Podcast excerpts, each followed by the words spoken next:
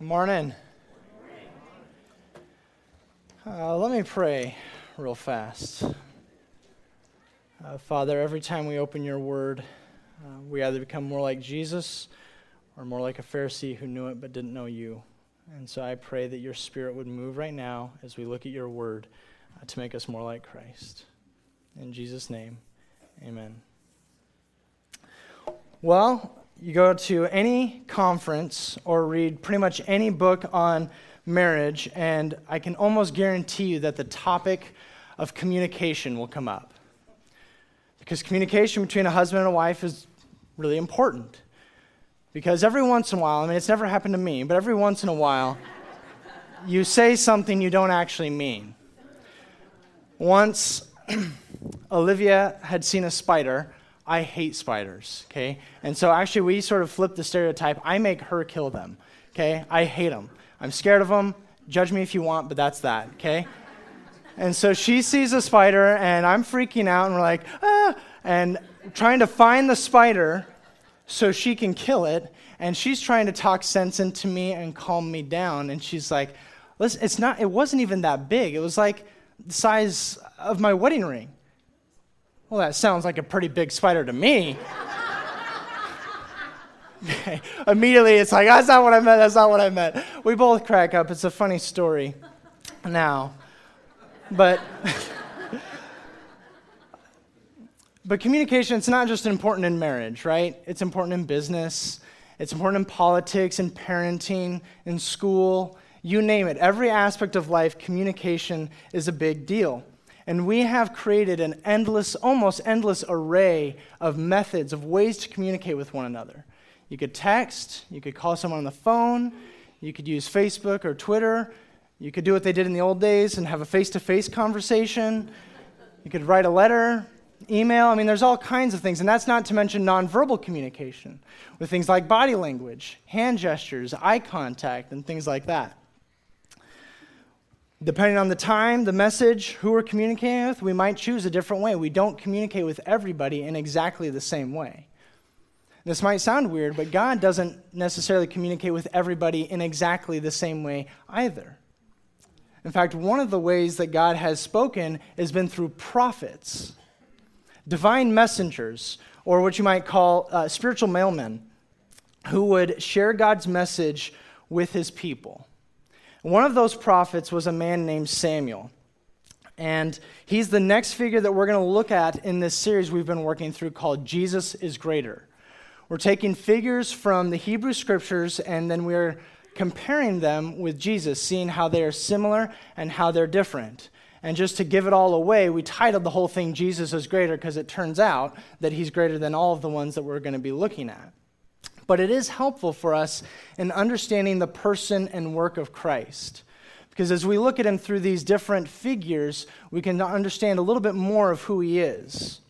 There are many aspects to the personhood and to the work of Jesus. And it's sort of like how you can, you know, look at a diamond, no matter the size, Olivia, from a couple of different angles. And you're looking at the same object, but you might see different qualities right? And so we're looking at Jesus through the lens of Samuel this morning.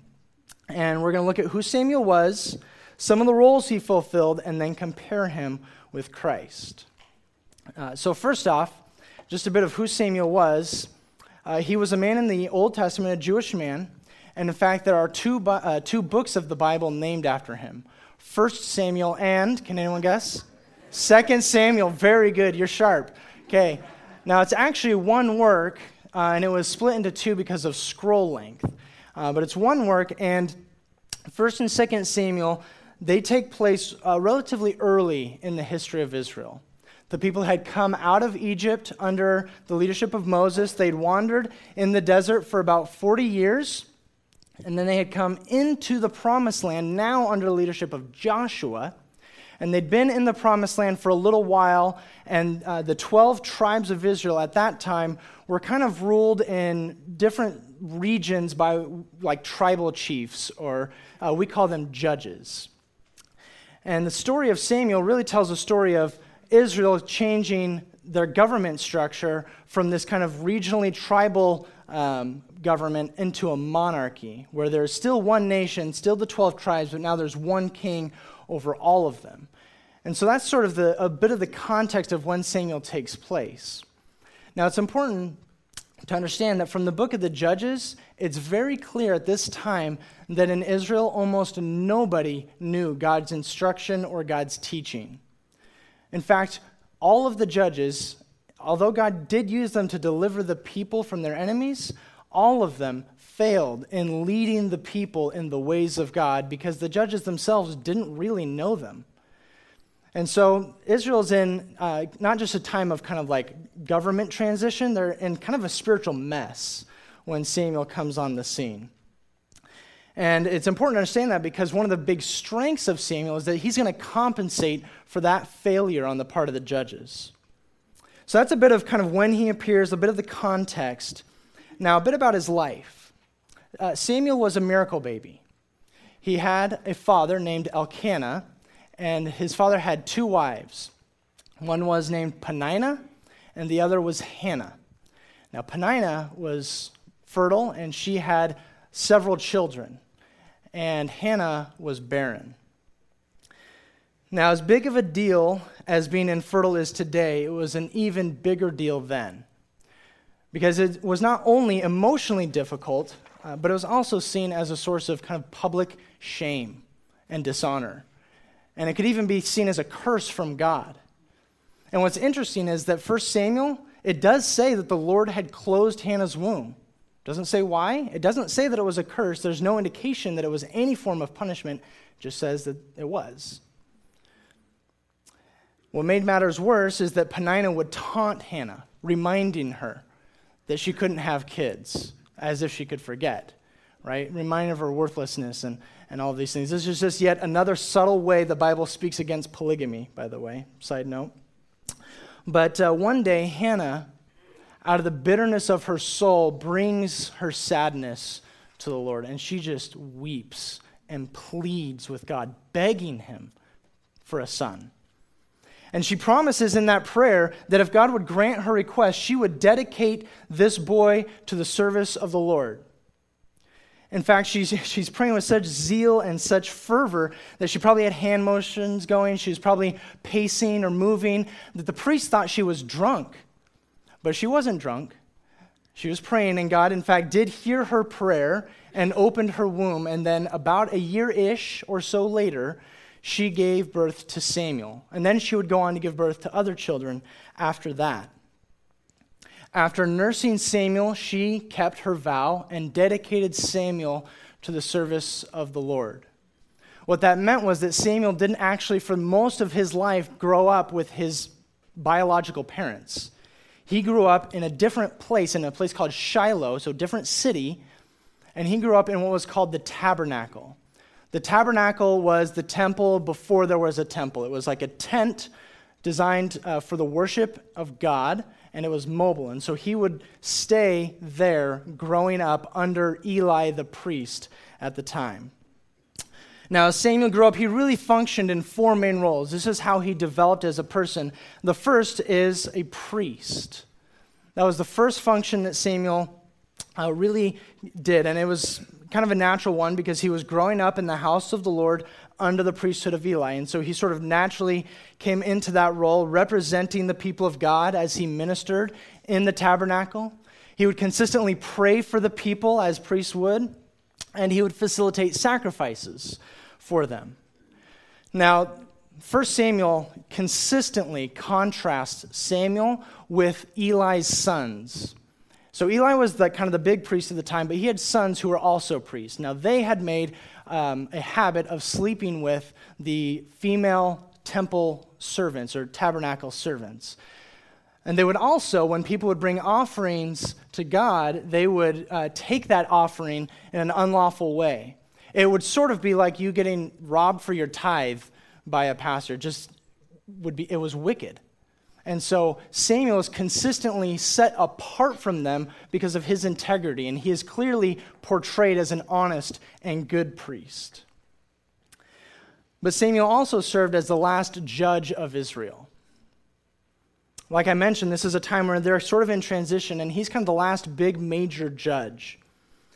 He, like the judges before them, or before him, he would also deliver the people from the Philistines, help deliver them from their oppressors. Uh, but unlike the judges beforehand, he was faithful to obey and to teach the people God's ways. He had a, a circuit that he would make, and he'd kind of travel around the different regions of Israel and he would hear cases, hear how things were going from people, and he would help apply the Torah or the teaching to their particular situation. And so, like I said, he was not like the other judges. He compensated for their failure on that, in that way. Uh, the third role that Samuel functioned in was one of a kingmaker. Now, kingmaker is an actual word, and it's exactly what it sounds like. It's not a king, but someone who makes one.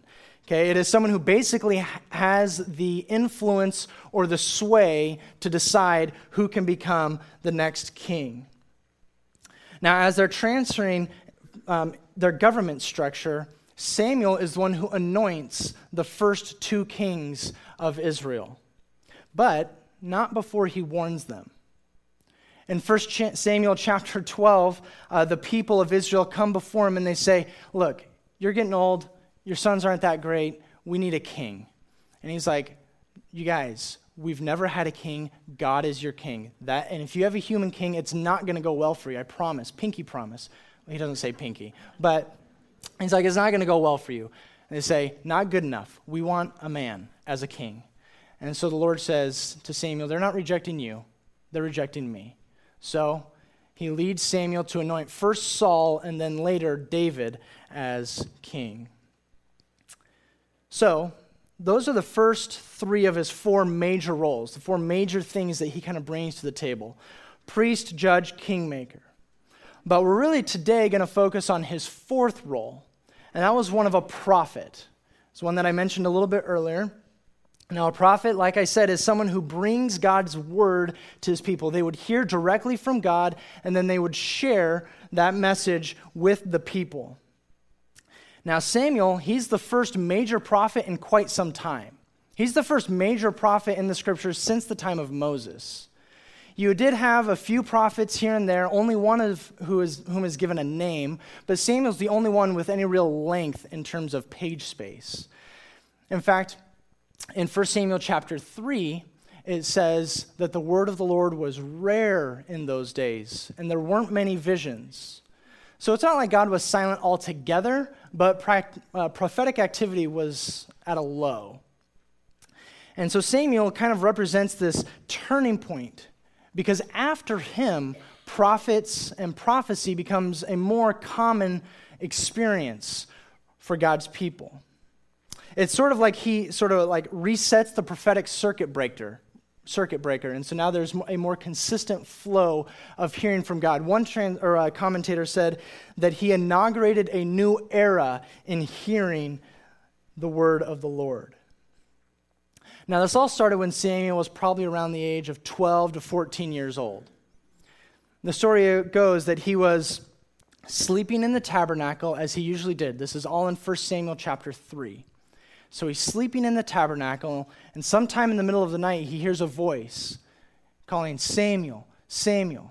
And so he gets up and he goes to Eli, and because he, he, thinks it's Eli calling him. And so he goes, comes to Eli and he says, Here I am. You called me. What do you need? And any parent uh, who's woken up in the middle of the night does the same thing be quiet, go back to bed. And so that's what he does. He says, I didn't call you, go back and lay down. So Samuel goes and lays back down. But again, he hears the voice Samuel, Samuel. So again, he goes to Eli. Here I am. You called me. I didn't call you. Go lay back down. Okay. And so he goes and lays back down. Now remember, the word of the Lord was rare in those days, and there weren't many visions. So these guys, don't, they don't know what's going on. And so he hears it a third time Samuel, Samuel. He gets up again. He goes to Eli again. He says, Here I am. You called me. And then it clicks for Eli. Oh, God is calling Samuel. And so he says, Listen, next time you hear the voice calling you, say, Speak, for your servant is listening. So that's exactly what happens. Samuel goes and he lays back down, and sure enough, God comes a fourth time and he calls Samuel, Samuel. And he says, Speak, for your servant is listening. And then for the first time in Samuel's life, he is given a message from God to give to somebody else. And it's a tough one. It's all about the judgment that's going to come on Eli and his sons for their wickedness, for the ways that they had been dishonoring Yahweh. And it is now the responsibility of Samuel that next morning to tell Eli, You've got bad things coming. But from then on, Samuel becomes a regular communicator of God's word. Let me uh, show a passage to you. It's in 1 Samuel 3. This is the very end of the chapter. This is kind of a, a summary statement after this episode where he hears from God a message for Eli, and this tells about his growing up. Uh, and just as a side note, sometimes you'll see Lord in all capitals in the Bible.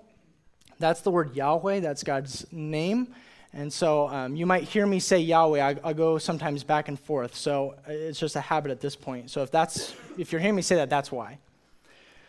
So Yahweh was with Samuel as he grew up, and he let none of his words fall to the ground. And all Israel, from Dan to Beersheba, recognized that Samuel was attested as a prophet of Yahweh. And Yahweh continued to appear at Shiloh, and there he revealed himself to Samuel through his word. And Samuel's word came to all of Israel. So it says that God's with Samuel as he grows up. And then you've got this interesting phrase that he's not letting he did not let any of Samuel's words fall to the ground. So think of the image that Samuel's speaking, and it's like these words are hanging out there in the air, and it's like God's hand is holding them up making sure that they come to pass, making sure that they are true and right and good. And it becomes unanimously recognized that Samuel is a prophet of Yahweh. The word of the Lord, which was rare in the beginning of this chapter, has now come flooding through Samuel to the people. And what's crazy is that God had chosen to bypass the normal channels. He went straight past Eli and his sons, who were priests. They were the ones supposed to be hearing from God. And it comes with recognition and with authority. Now, that's why Samuel's often seen as a pretty significant figure of the Old Testament. He's a priest, he's a judge, he's a kingmaker, and then he's also a prophet. He meets the need that Israel had for hearing from God which they had not done for quite some time. So that's Samuel. Now let's talk about Jesus. Some of the ways that they're the same. Jesus is also a miracle baby, right? Samuel is born from a woman who's barren, and that's actually a theme in the Old Testament of barren women giving birth to Bible heroes. That's the case with Isaac's birth, with Jacob's birth, Samson, Samuel, uh, John the Baptist, and there's others as well. And Jesus, he's in the same category, but it's a little bit different. It's a little unique because it wasn't that Mary was barren, it's that she was a virgin. You ever heard the saying, you can't win the lottery if you don't play? Okay? She didn't play. Okay?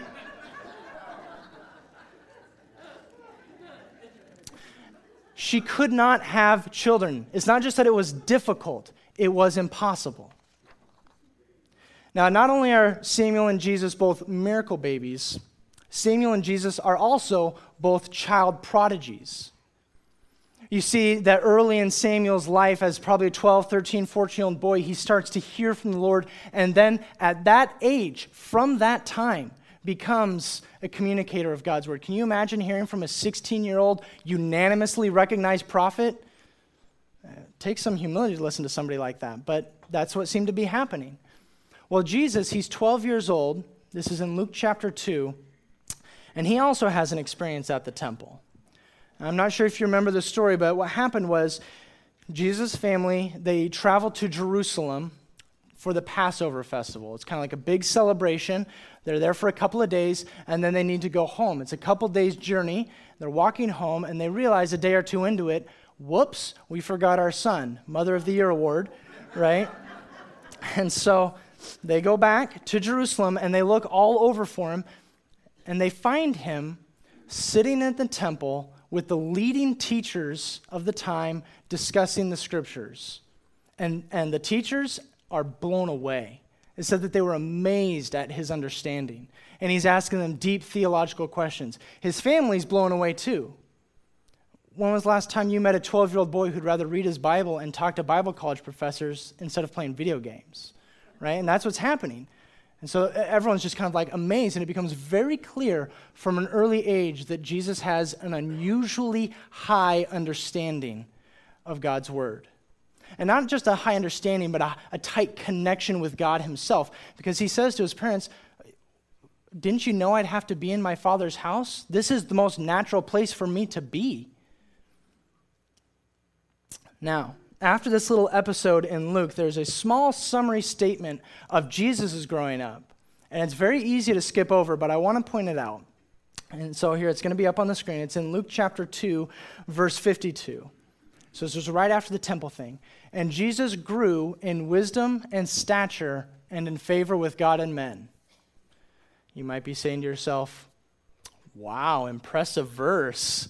That seems just like a normal verse. But look at the one next to it. Go ahead and do the next one. This is in 1 Samuel 2. This is about Samuel. And the boy Samuel continued to grow in stature and favor with the Lord and with men. Those seem pretty similar, don't they? This is not a coincidence. Luke, especially in the first uh, three, four chapters, sprinkles in language and allusions to Samuel's life and is comparing the two. And not just in this case, he does it with, with Mary and Hannah and the ways that they pray, and he does it in a few other ways as well. It's what I like to call a literary wink. It's as if he's kind of nudging you a little bit and if you read your scriptures and you soak in them and you know them, you kind of start to pick up on these little subtle illusions, and they're all over the place. It's not just Luke who does this. Almost every, I think maybe every book in the Bible has things like this in it. And it's like Luke is saying to us hey, remember Samuel. Jesus is kind of like Samuel, but he's better. Now, how specifically is he better? Well, we focused on Samuel's role as a prophet, and so we're going to look at how Jesus is better than Samuel through the lens of prophet. Now, he's clearly also better as a priest, a judge, and not just kingmaker, but king. But those are other sermons in this series, and so you can hop online at fleta.org and listen to those. The one about king is coming next month. But let's talk about Jesus as a prophet.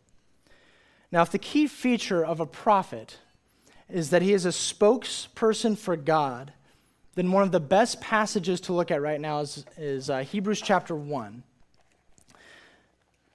Says here, In the past, God spoke to our forefathers through the prophets at many times and in various ways. But in these last days, he's spoken to us by his Son, whom he appointed heir of all things and through whom he made the universe. The Son is the radiance of God's glory and the exact representation of his being, sustaining all things by his powerful word. After he had provided purification for sins, he sat down at the right hand of the majesty in heaven. So it says right here that in the past, God spoke at various times and in various ways. Remember me saying that God doesn't communicate in exactly the same way to everybody? Well, one of those times and one of those ways was Samuel. But now, how has he spoken? By his Son, the Son who has been appointed the heir of all things, the Son who is the person through whom the entire universe has been made. That cannot be said of Samuel or any other prophet. Look at verse 3 here. The radi- he is the radiance of God's glory, the exact representation of his being. And then notice this next phrase sustaining all things by his powerful word. So you remember that image from 1 Samuel 3 where Samuel would speak and then God wouldn't let any of his words fall to the ground as if God's holding up Samuel's words? But when Jesus speaks, his words don't need holding up. They, in fact, are doing the sustaining. Do you see the superiority here? As faithful as Samuel was to declare God's word to his people, he still needed God to sustain them because he was a human. His words had inherent weakness. Now, Jesus, who was a man, but much more than just a man, has a much more powerful word. And when he speaks, they don't need to be sustained. In fact, they sustain all things. So your beating heart and your breathing lungs right now are held up by the word of Christ. Gravity, the laws of physics, all of life exists because Jesus tells them to. Jesus' words when he was walking here on earth during his ministry, they brought a dead man back to life. They healed blind eyes. He controlled the weather with nothing but his tongue. His words have power, a power unlike anything else. In fact, many times it says in the scriptures that when Jesus spoke and he taught, the people were amazed, they're blown away because he had authority, they had power in them that the other teachers didn't have. And remember, Samuel's words, it came with authority and recognition. Jesus' words are coming with authority and recognition. He is not like the teachers of his time. But nor was he exactly like the prophets of old either. Let me uh, do a little experiment with you and just show you this contrast by reading a few verses. These are all going to be up on the screen, and just I just want you to listen. By the word of the Lord were the heavens made, their starry host by the breath of his mouth. For he spoke, and it came to be. He commanded, and it stood firm. The word of God, creating and sustaining all of life. The word of the Lord came to Abram in a vision. Do not be afraid, Abram. I am your shield, your very great reward. Joshua said to the Israelites, Come here and listen to the words of the Lord your God. The word of the Lord came to Samuel. The word of the Lord came to Nathan. The word of the Lord came to Solomon. The word of the Lord came to Elijah. The word of the Lord came to Isaiah. The word of the Lord came to Jeremiah. The word of the Lord came to Ezekiel. The word of the Lord came to Jonah. The word of the Lord came to Haggai. The word of the Lord came to Zechariah. And then finally, the word became flesh and made his dwelling among us. We have seen his glory, the glory of the one and only who came from the Father, full of grace and truth. In all the writings of Christ, there is a glaring absence. It never says the word of the Lord came to Jesus. Instead, it says that the Word, who was Jesus, came to us. Jesus is the definitive Word of God. He is both the message and the messenger. Do you remember show and tell as a kid? Where you'd bring some little object and you would get to talk about it, and as you talk about it, people can see? All the prophets before Christ, all they could do was just tell you what God was like. Jesus came and he did show and tell. I mean, that's exactly what John is saying here. Because he's come, we have seen God. That's exactly the point that Hebrews make when it says that he's the exact representation of his being. That's what Paul says in Colossians when he says he's the image of the invisible God. As a result of Jesus coming, we have now seen God himself. You guys, this is a key distinctive of Christianity. Because there are plenty of people in the world today that will agree that Jesus was a great teacher, that he was a good spiritual leader, the Muslims honor him and respect him as a prophet, but he was more than a prophet. Many Buddhists will tell you, yeah, he was an enlightened man, he was a good teacher. Maybe he even reached nirvana. But he is not an enlightened teacher. He is much more than that. He is much more than a prophet, much more than a spokesperson. He is God's message in a man. You see, there's a, there's a belief floating around the world today. It's pretty common that all the major religions were all just kind of searching for the same thing from various different paths. We're climbing the same mountain, but we're on different trails. Or we're coming to the same building from different doors, or however they want to describe it. And sure, there are some common um, values. We might, we might believe some of the same things about morality. We might believe in the idea of a creator. But once you get past some of those lowest common denominator similarities, they disappear real quickly once you get into the substance and the distinctives of those different faiths. The fact that Jesus is the Word of God which is another way of saying that he is God. That sets us apart. Not in a proud way, not in a mean way, but that makes us different than Muslims, than Buddhists, than people who would say that Jesus was a great teacher. He's got wonderful teachings, but he wasn't God himself. They might respect what he said, but they ignore who he was. And I'm not saying this to be aggressive or mean, but we have to be clear on who Jesus was. He was not just a prophet, he was not just an enlightened teacher or a good leader.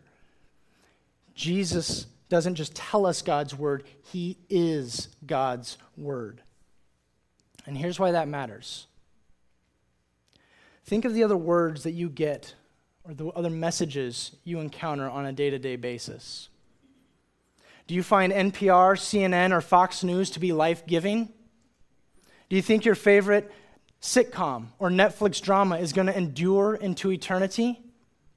Would you pay silver or gold to read a few more emails or text messages? Is your social media sweeter than honey? Has a movie theater ever brought you eternal joy? They can't. Even the messages, even the maybe cards or letters or phone recordings that you might save from people you love, cherished messages that are really good, they don't have the power to create and sustain life, much less to atone for your sins or bring healing from the sins that have been committed against you. Only Jesus Christ can do that. So for us to not have access to God's word would be like a fish not having access to water. Deuteronomy 8:3 says that humans we cannot live on bread alone, but from every word that comes from the mouth of God. Whether hum, whether we recognize it or not, our life is sustained, is created and sustained by God's words. We all need them, whether we recognize it or not. And here's just a few characteristics, a few a few things the, the Bible tells us about God's word. There's, this should be on the handout as well. Uh, God's word, it is life giving and life sustaining. When he spoke, it came into existence. God's word fulfills its purpose, it is unshakable. In Isaiah 55, my, my word will not return to me void. When I send my word, God says, it will do what I intend for it to do. No ifs, ands, or buts. It will happen. It will endure forever. It is sweeter than honey. It is more valuable than gold. It has power to it. It is true. It is reliable. You can trust what God's word says. It is decisive. And so, for all of these reasons, and there's more, it's a very big deal to us that Jesus is God's word because he is all of those things. Now, for all of our human abilities to understand the world around us, we cannot figure God out on our own. So, maybe the most significant thing about Jesus being God's Word, why that's a big deal, is that we can know God. Sure, you could gather a few things about God from creation, but we really need God to show us who God is. We can't get it on our own. And when we try, we would be lost. We, we end up in a complete mess. That's where the nation of Israel was before Samuel, and that's where all of humanity, every single human, is before they come to Jesus Christ. When we don't know God's word, we don't know God. Now, uh, before I wrap up, I want to say something about the Bible because I've been throwing around phrases like God's word, word of God, word of the Lord, and most of us, when we hear those kinds of phrases, we think of the Bible. I know I do, right? But when we say that Jesus was God's word, you, I mean, we instinctively know that we don't mean that Jesus was a book. Or when it says that the word of the Lord came to Samuel, we instinctively don't think that he got like an Amazon package with a Bible in it. Okay? It means something else. Um, and so, just at its most basic level, the Word of God is God's message, it's His self revelation to us. It is how God tells us about Himself.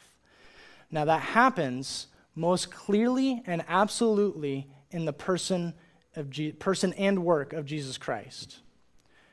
Now, how that relates to the Bible, if we didn't have the Bible, what access would you have to the person and work of Jesus Christ? You wouldn't. We live in a time where God has given us the scriptures to show us Jesus. And not just the New Testament, all of the scriptures point to Christ. The best way I've heard it phrased is that we study the written word to know the living word, Jesus Christ. Okay? And so we know the person and work of Christ through the words of Scripture.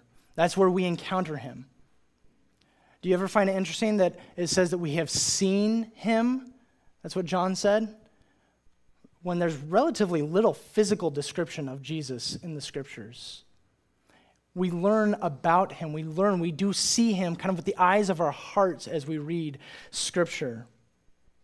And in a world of sound bites, echo chambers, and ultimately lifeless messages, that's exactly what we need. We need something more substantial that can give us life and hope, something that deals with our failures. It deals with the hurts that we've caused others, the hurts that others have caused us. We need something that teaches us how to live in a way that honors God and brings us joy. We need something that makes sense of the world and tells us how to live in it. We don't need more of man's great ideas. We need to hear from God Himself. I, I opened this sermon talking about communication being important in marriage and then in kind of all of life because it's important to say what we mean. It's important for people to know what we want them to hear. So, if you want to know what God has intended to say to you, if you want to know what God is like, that is found ultimately and absolutely and exclusively in the person and work of Jesus Christ. And you'll learn who he is through reading this book and studying it and knowing it. Jesus is greater than Samuel because he is the living Word of God. He gives us what Samuel and every other prophet could not. Let me close in prayer.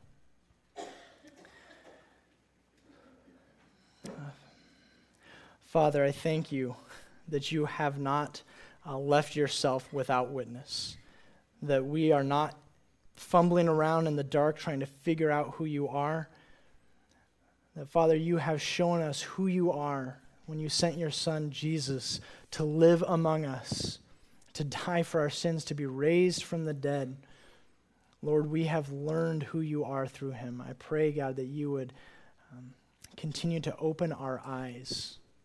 This is not a lack of communication on your part. You have made yourself abundantly clear. Would you please, Lord, help us to see more clearly who Jesus is? Lord, I pray for anyone in this room who feels like they want to hear from you, they want to know you. Lord, would you please speak to them through your word? In Jesus' name, amen.